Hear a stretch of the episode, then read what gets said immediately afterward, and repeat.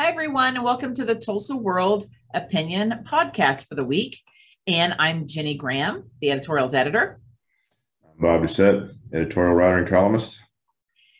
And we're just going to jump right in. I mean, you know, it's heavy topics, but Oklahoma this morning, I heard us on all the national news. Oklahoma became the state with the strictest abortion laws that it, a law that's being sent to Governor Stitt would ban abortion at fertilization, if I recall. Is that right, Bob? That's correct. So on fertilization. That means like everything. Like you don't even know you're pregnant, and now you're banned from doing anything. So I uh, I've gotten a lot of people who are upset about it because I I think that there's this has been sort of, you know, obviously the culture war issue of 50 years, but I just don't know if lawmakers have thought through the effects of this. I mean, it sounds good. It makes for a great reelection campaign in this state that's very red. But when you think about that, what it really means, um, I'm not sure that they have. And, and I, I know that I've got some ideas and I've done some research of things I want to write about in the future because this does put us back and this is more than just a soundbite. And one of the things that was brought up and it has been and I, you wrote a good piece for this weekend that uh, you know i've been telling people to read.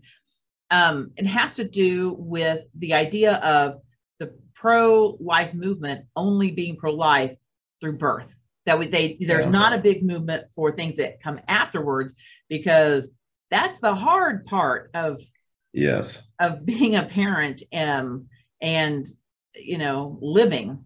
So you address that and and tell us tell a little bit about what what you're writing about this weekend. So um last sunday uh the governor went on fox news sunday to just talk about you know whatever is going on. And obviously the biggest issue of the day uh, was the running up to that episode was the the leak of the Supreme Court draft on uh, on Roe and how it looks like they're going to overturn it. And the interviewer, which you know, Fox is friendly ground mm-hmm. for for the governor and for other Republicans and and whatnot, any kind of conservatives but the interviewer was was pretty straight up and everything about asking the kinds of questions about well hey we've got this going on. What about this? You know what about people that are you know become pregnant through something like rape or incest? What about what happens to these people who may not be ready for motherhood financially emotionally whatever after they are have to give birth here and things like that. And just to sum it up, um, the governor's answers basically illustrated what you were talking about with the pro life movement. This is a very singular movement stop abortion, no more abortion. You know, and and it's become more absolutist as the years have gone by leading up to now. We can see that through our legislation. But the, the thing that's always the thing that's being brought up that has mostly been cast off by folks in the pro-life movement is what happens afterwards. What are you going to do? How are our children faring in oklahoma and some of these other states where uh, abortion is being made illegal? And you know it sounds like all we get is a lot of words. We don't to be very blunt and, and clear Oklahoma's children are not faring well. No. They we are 42nd nationally in well-being. And well-being includes everything from access to healthcare. We have the highest instances of what they call adverse childhood reactions among our youth that they experience more things whether you know they add up you know divorce parent in prison abuse neglect hunger poverty we track high in all these. Mm-hmm. We have a, a, foster care system that's, um, you know, we had went to court for for many years under a class yeah. action lawsuit that they're now, you know, working through trying to improve the foster care, and that's after they've been taken out of their homes. So when you Yeah. talk about foster care, that's after the abuse and neglect and parents have lost their rights. So we have, and I think somewhere between 7,500 to 9,500. I mean, it fluctuates, Yeah. but I mean, at least 7,500 kids right now are in foster care, many of them needing homes. And I'll be honest that some have trauma, and that means mental health care. And we have a mental health care crisis in our youth. The, we have Healthy Minds that just a few months ago called our youth suicide uh, rate right now an epidemic. My Mhm. high school, where my kids go, the principal told us that there was an 80% increase in the suicide ideation being seen in their schools. And that means kid comes to school and they have to call COPES and other people in because a kid is that much in crisis. So Yeah. so if we talk about just abortion and not all these other things, then that's that does nothing. It's very incomplete. Yeah, it's it's not you're not thinking through the the whole issue here Think because through the effects of what we're doing. And of course, you know, the, the other argument is, oh, so just kill the kid. That's not what we're saying. no. And there and there are disagreements on when viability happens. I don't think it happens at fertilization. I mean, to be very honest about it, for me, again, board has not spoken about this as an issue, but but to recognize that there are not differences of opinion there and to find common ground there because we're we're this is swinging so the pendulum on this is swinging so far in our state that I just don't think the again the middle's being ignored to try to come up with some common sense things and not just an ideological I'm going to get reelected and right. and ignore the consequences of this because the people who may be having kids are going to be ones who may be poor and they and they've been victims of abuse. I mean, there are no exceptions for rape or incest. So I mean, they may be 13 or 14 years old. they yes, and we do have kids that young getting pregnant. So so yeah, so I so I think you point out in this column that that basically there is a weakness in that argument that pro-life movement has put forth, which is, you know, what happens There- afterwards. Yeah, their only answer, uh, commonly anyway, is adoption. and That's I mean, we have adoption available and it's not and that's, That's not yeah. I mean, there's pl- there's a lot of kids. answer. Yeah, there's a lot of kids in foster care right now. Mhm. And if people are just dead set on having, you know, a baby baby and they want to go through an adoption agency, that ain't easy and it is not cheap. yeah, access. So you're going to have a lot of people. and- yeah, there's there's some people that might be willing to actually step up in that kind of a situation, but if you're telling them it's 25 grand, no, that's not happening. That's not one of those things you put on installment or something like that. You don't have a baby mortgage. They want that money. And that's a that's the that's this is the Yeah, thing uh, that troubles me about it as if you take this from the the typical pro-life person's standpoint this is something they need to think about because this very much goes into the overall ethic of we care about children we care about babies. Stuff happens after they leave the maternity ward. Life goes on. That's where it gets what are in. we and now and- what? and the programs have to go beyond just we're going to keep that we'll help the mom and baby for six months or a year. Because there are some programs out there that they'll do that. Yeah. What happens five years later? 10 years later?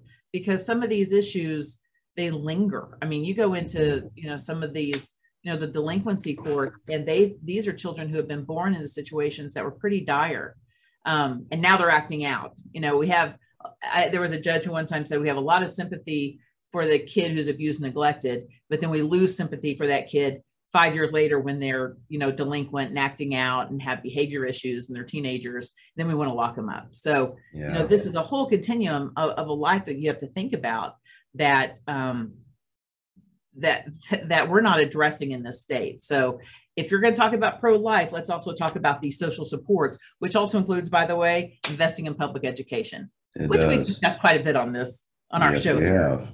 Yeah um you know one of the interesting um, things that happened in the legislature this week, it surprised me that the legislature basically took power away from Governor Stitt to distribute ARPA funds.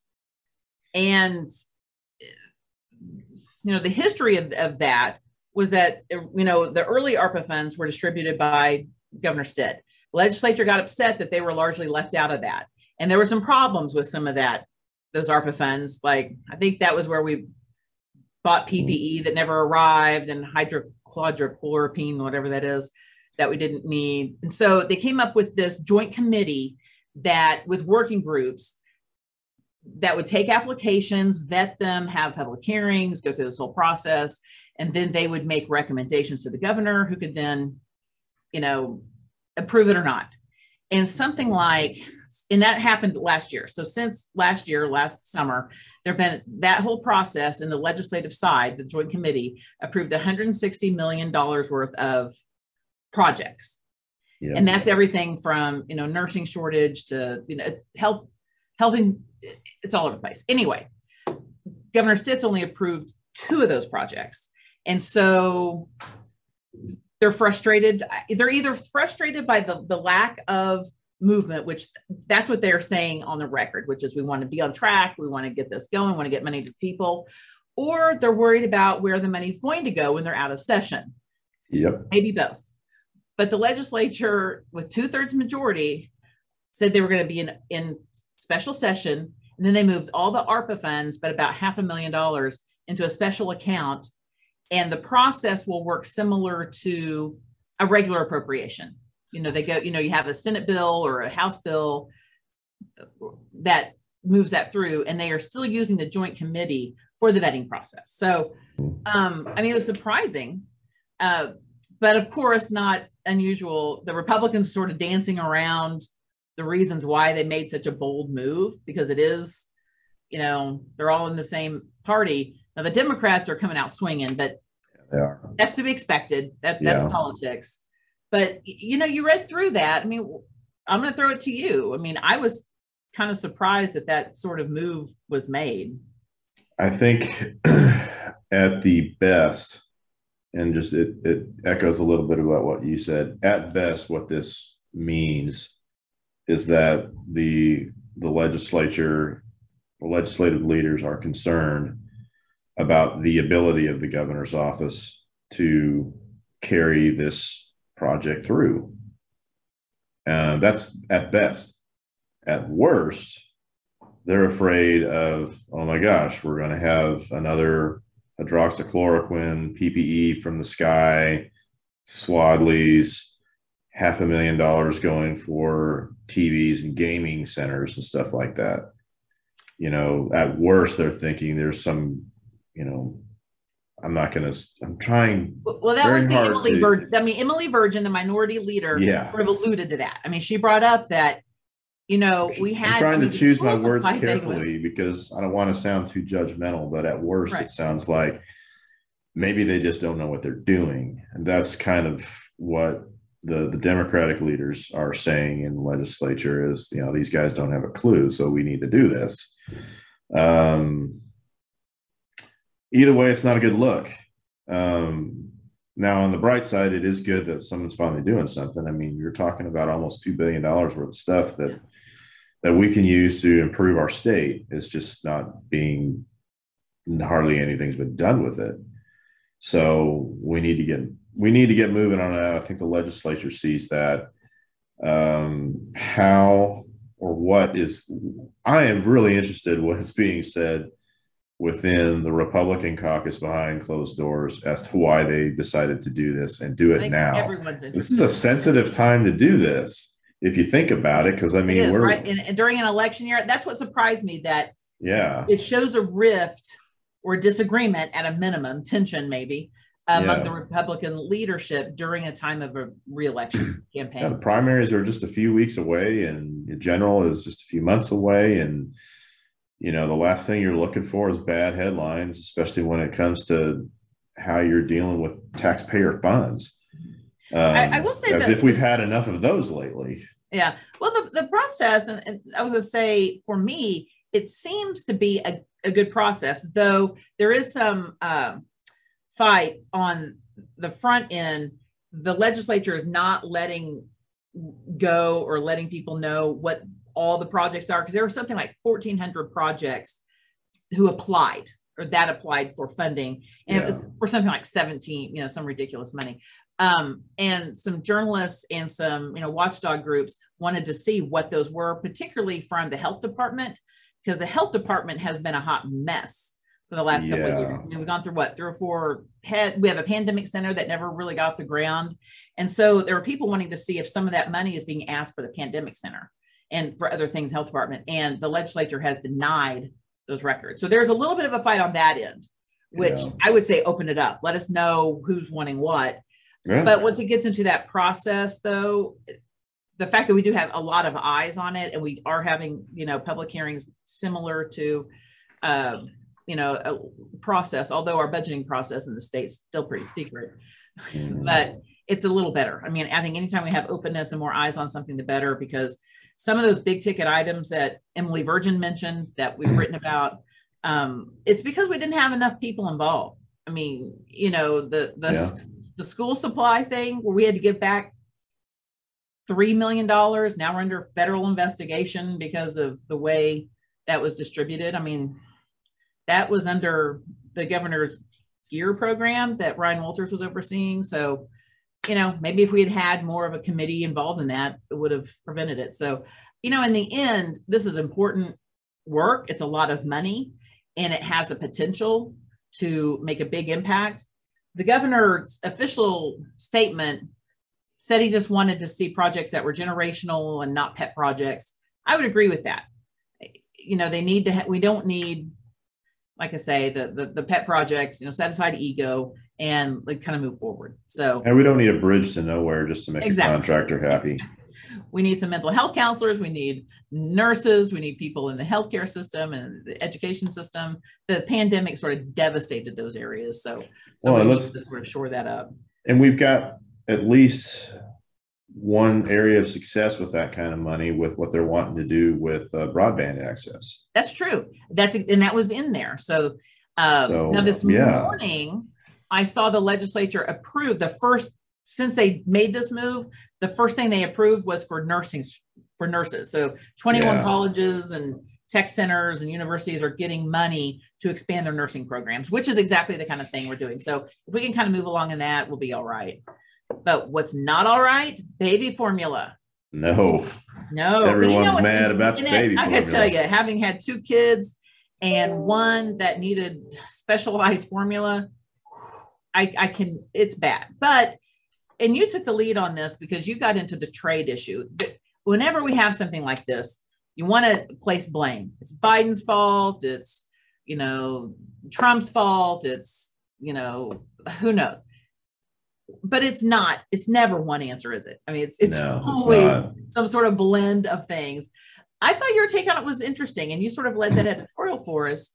Um, explain the trade the, the trade aspect of this of what um sure. what happened. Our trade policies right now concerning that particular industry are very much set up to favor domestic manufacturers.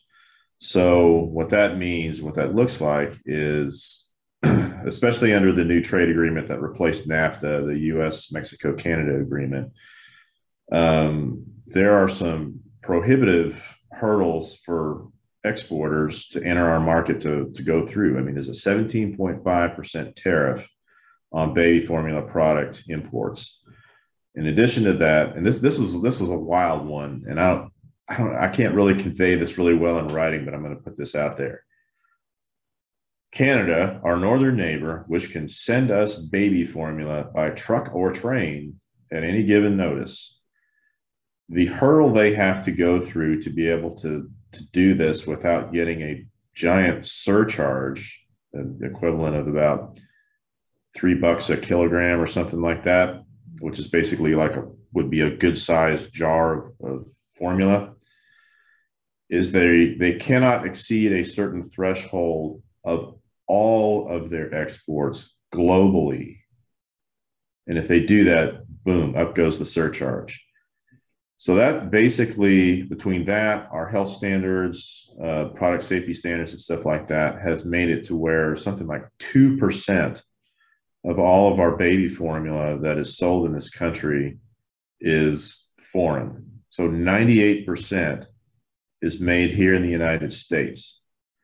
And one of the companies who makes up 43% of the baby formula market had a place, their, their factory in Michigan had to get shut down because they had some problems. Some kids were getting problem. sick. Two, Two kids died. died. Yes. And then when they and when they inspect the place, they're seeing multiple places where it's not safe. There's contamination issues. They're finding bacteria, and it takes time to do that. Couple that with all of the supply chain issues that we're having that are still being messed around by all this post pandemic stuff. And there you have it. You've got empty shelves in some place. Throw in a little bit of panic buying in certain markets, and it makes I, it I even I kind of wonder if there is that because if there's already a shortage and you go in and they've got a new shipment in, you're going to be tempted to buy a lot. A lot. So I'm sure stores are putting you know limits, but still there is that, and it, it really shows the delicate system we have. It that is. I mean that that needed to be shut down. I mean you have yeah you know five, two deaths. You know it needed it to be shut down, but and there's of course you know there's you know quarterbacking. Well, they should have had plans for this or done this. You know you could always go back and say what if. But well, the immediate need is he had to shut it down right i mean it's it but even then it's like okay well how fast can you make these other changes to to make up that difference I, you know and it takes time right and so it's it it's been it's been sad but it again it shows the delicate system we have and and what we don't have and as a mom i am tired of the stories of just breastfeed because that is not it's not easy it's not always feasible and i'm tired of that. I was tired of it when I had when I my kids were babies and you get the pressure, um, especially when you're a working mom. And so, you know, all those groups, I'm just saying stop judging. Let moms do what moms need to do. So um I but, think most of the people that are making those arrangements uh, are biologically incapable of breastfeeding. Yeah, I mean, it's, it's, it's, really tough. That's uh, to, to be for that to be the primary way of feeding a kid. Yeah. And in other words, I'm and, saying who's saying that? Dudes are saying that. Dudes. Yeah. Well, know. women are saying that too. I've had really. Oh yeah. There's oh when after I gave birth, the wow, first person okay. I saw was was a person who wanted to to which is great. I'm fine. You know, if you want to do it, but for a lot of women, it is not feasible or Man. it's we can't do it full time or whatever. So I I've yeah. So just sort of come on, people, stand up for your sisters. We're just feeding our kids. Okay. Feed your kids how you need to feed your kids. Yeah. But my kid is graduating. See, it's been 18 years since I've had to deal with this. But so we're having like a graduation issue for uh, the opinion section almost. So we have uh, two op-eds from the valedictorian of Rogers uh, Rogers, Will Rogers College High School and she's fascinating. She uh, gave her a short speech in English and Spanish, and she is the first in her family to go to college. So a little, and she she graduated high school with 64 college credit hours. So she is she is going to be you know outstanding. And we have an op-ed from her, which is basically her speech, and then the uh, the KIPP school, the charter school, the Tulsa KIPP school. Um, they have their first graduating class. And so the, the valedictorian oh. writes about what it's like to be the first graduating class and the first valedictorian. So uh, that that's cool coming up. And then we also have TCC President Leigh Goodson writing a letter to the class of the TCC class of 2022. And I didn't realize that that class, because it's typically a two-year program for an associate's, the pandemic hit two years ago. So they've spent their first two years of college you know earning earning their associate's degree while dealing with all these pandemic related issues. Can't so even imagine. I know i didn't even think about that. And and i i wrote a story about a, family from tcc there were 10 kids nine of whom one just graduated high school but of the other nine they've all attended tcc and several of them went on and so they grew up in poverty and they saw education as a way out and so it was sort of a um, just a sort of an inspiring story of, of how we can find different paths to, to improve ourselves. So it's it's one of those things, and, and I'm writing a, a little bit, if I can get it done, about what it's like to see my son graduate. Because even though my experience being a parent is like millions of others, every, all of us feel sort of this unique ex- experience. I mean, my son is a typical kid, but man, when you you think 18 years and I find, I mean, he's in this cap and gown, and I have pulled him to the finish line.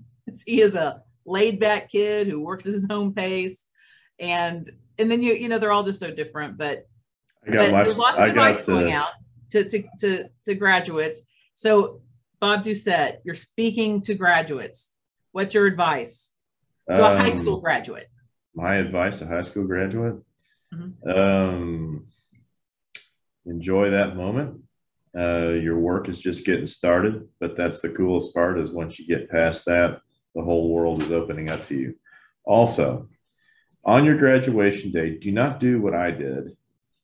That is screwing around with friends basically all day, showing up at the house with, you know, not a lot of time to get ready and, you know, spend time with your parents and all that stuff before you actually go to the graduation because you will make your parents mad if you yes, do that. Yes, we've I've already we've I had the that. discussion. We've we my son and I have had the discussion of the expectations of this weekend. But the, yeah, um, yeah well, yeah, my high school that. graduation was.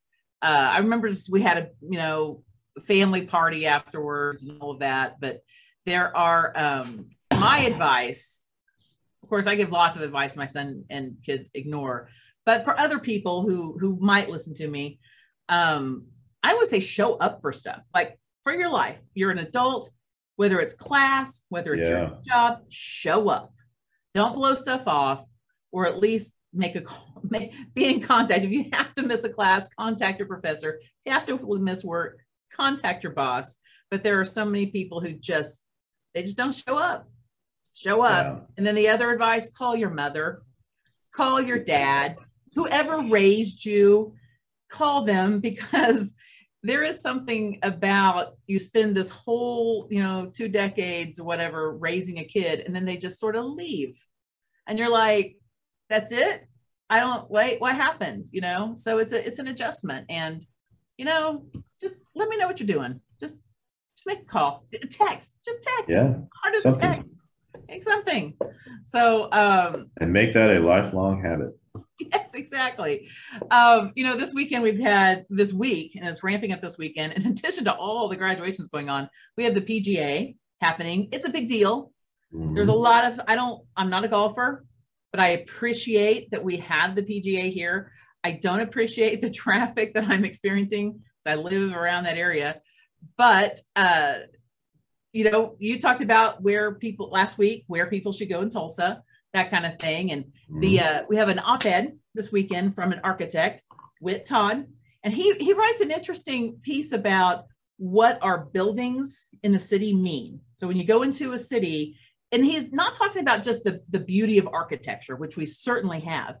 He's talking about things like we have invested in really nice buildings and facilities at the day center which are for homeless people. Mm-hmm. Um, we invested in quality of life things like the, the Gathering Place, the Bob Dylan Center that we had, and what these mean to a city that we're philanthropic, that we have the social um, expect, you know, social concerns. We have, and I thought that was interesting, and I thought it tied in a little bit with what you were talking about. Where do we yeah people? And did you have anyone since last week say, "Hey, here's where I something that was unusual that you think that you didn't think of about where to take people? Gosh, I don't know unusual, but I had some really good suggestions. You know, people had talked about um, the botanical gardens, mm, um, the uh, the Sherwin Museum of Jewish Art. That's a good. That they have a one. really good Holocaust yeah, museum. Yeah, and they had some uh, I had somebody email me specifically about that, saying, you know, we got that type of uh, recognition that you know you just don't. Most museums just don't get a type right. of accreditation or something like that. So that's and that's a place I need to go see myself. Mm-hmm. Um, a lot of people were talking about Route 66 kind of things. Um, and Oh, you know, a lot Mother of I didn't Yeah, think about the Mother Road. Road Market being a place And of course- see. praying hands That was what I said. I said all the fun people- stories that go with that. whether they're I don't know whether they're true or not, but people know, who've never seen it, they're like that. I've never seen that. It really is a real thing. They're huge. So really cool ideas like that. You know, somebody suggested the Art Deco tour downtown, uh, the underground tunnels to do that little tour and that kind of stuff. Um, you know, it's people gave me a lot of really cool suggestions that would be neat. And, you know, some of those are stuff you got to pay for, some of them are free. Um, but all of them were really good. Um, I think what's what's neat about that is everyone has their own kind of view of the town Mhm. And what and how they would like to show it off to a newcomer and stuff like that. I know some of mine, or at least one of mine, was a little odd, very specific to a certain type of person. Yours yours included climbing up a hill. yeah, running up is already been Standpipe published. Hill. It's, it's climbing up the hill at remind me of what at the uh Standpipe Hill. Standpipe So Hill. but not to drive. I mean, I want to tell people you can drive to it. You don't have to be like Bob and start at the bottom but and you like can't you up. can't get the view without at least walking to the top you of the yes, hill. you can walk, but you're you're like an extreme sport guy. You're like, why would you drive 10 miles when you can just jog it? No, you can drive it. You can do that. So I'm just telling people you can drive up to a certain distance to get close to Standpipe Hill, but it is a very good view. I mean, it is one of those that and it yeah, it's and cool. As you mentioned, it also is not far from the Black Wall Street Yeah, it's all right area so you can tie those in together and really get a good sense of of Yep. that that history so uh, i always take people down to that area to black wall street to Yeah. greenwood and then we go into the arts district um, because it's you know it's accessible it's easy and it, and it has a lot of history and, and a lot of people are interested in that too so Vernon Uh, AME Church is like if you if you have to make it quick and you can't like spend a lot of time looking around or you know going into the different type of buildings, you go to Vernon AME Church. They got the big Mhm. sign that's at the corner there. You read both sides of that. It really encapsulates all of that, and it is cool because you can do a quick walking tour. You know, just find yourself a place to park. Go to go walk up Greenwood through those the businesses and the buildings that are right by the ballpark. Visit Vernon AME, check it out, and there's that that uh, pathway of hope mhm. that goes behind that the is ballpark. cool i finally went through that because you walk on Yeah. the back back side of the drillers and Yeah, uh, some really good photo- photographs and history i mean it was it's it it, is cool, and then that connects you to uh, Reconciliation Park, Uh-huh. um, which I have thought about as sort of our version of the Oklahoma City National Memorial. Um, it's not as big or anything like that, but it is a it is a moving place. It's a beautiful space, and as you do the the the guided, the self guided walk and everything like that, and read about you know a deeper history of of Greenwood, it's it's a cool thing, and you know it's free. You could spend maybe an hour doing that, uh, and then just enjoy the rest of your time downtown. But you can learn a lot about uh, pretty crucial history point in our city. Well, it's going to be a nice weekend. It'll be a little rainy Saturday, so graduations are being moved inside probably, but but it's going to be nice. And check out those places, and we will be back next week. Any last Yes, words. Bob? Um, if you're hoping to hang out on uh, River Parks this weekend on Sunday, think again because a big chunk of it's going to be for Ironman. So that's another thing we got Oh, going that is on nice to this weekend. know. is Ironman. We are moving into a season where you'll randomly find parts of the city like shut down in the mornings because oh, there's this run or that run or this. So Well, yeah. I mean, after Yeah. Ironman, we got like two, two or three more weeks, and then it's Tulsa Tough. exactly. So those are cool events. Just be aware. There's a lot of detours. So all cheer, right. the, cheer the people on too. They need it, man. That's a that's two miles of swimming and like 114 or 117 miles of biking, and then they got to run a marathon. They need your encouragement. Go this cheer is them on. where I don't need to ride 160 miles on a bike. I got a car. You know, And think how long it takes you to drive. I know. So why would I do it on a bike? miles on a it's like, why would, I mean, you know, it's a, I'm just saying it's a different mentality than what I have at the moment. Maybe one day I'll grow into that mentality. Like, why climb Mount Everest? Because it's there. That's I- the mentality. Exactly. You know what? You can fly over it, I think. I don't know. You can still get, you know. You can't fly over it. True. All right. Well, till next week. We'll see everybody then. Thank See you. ya.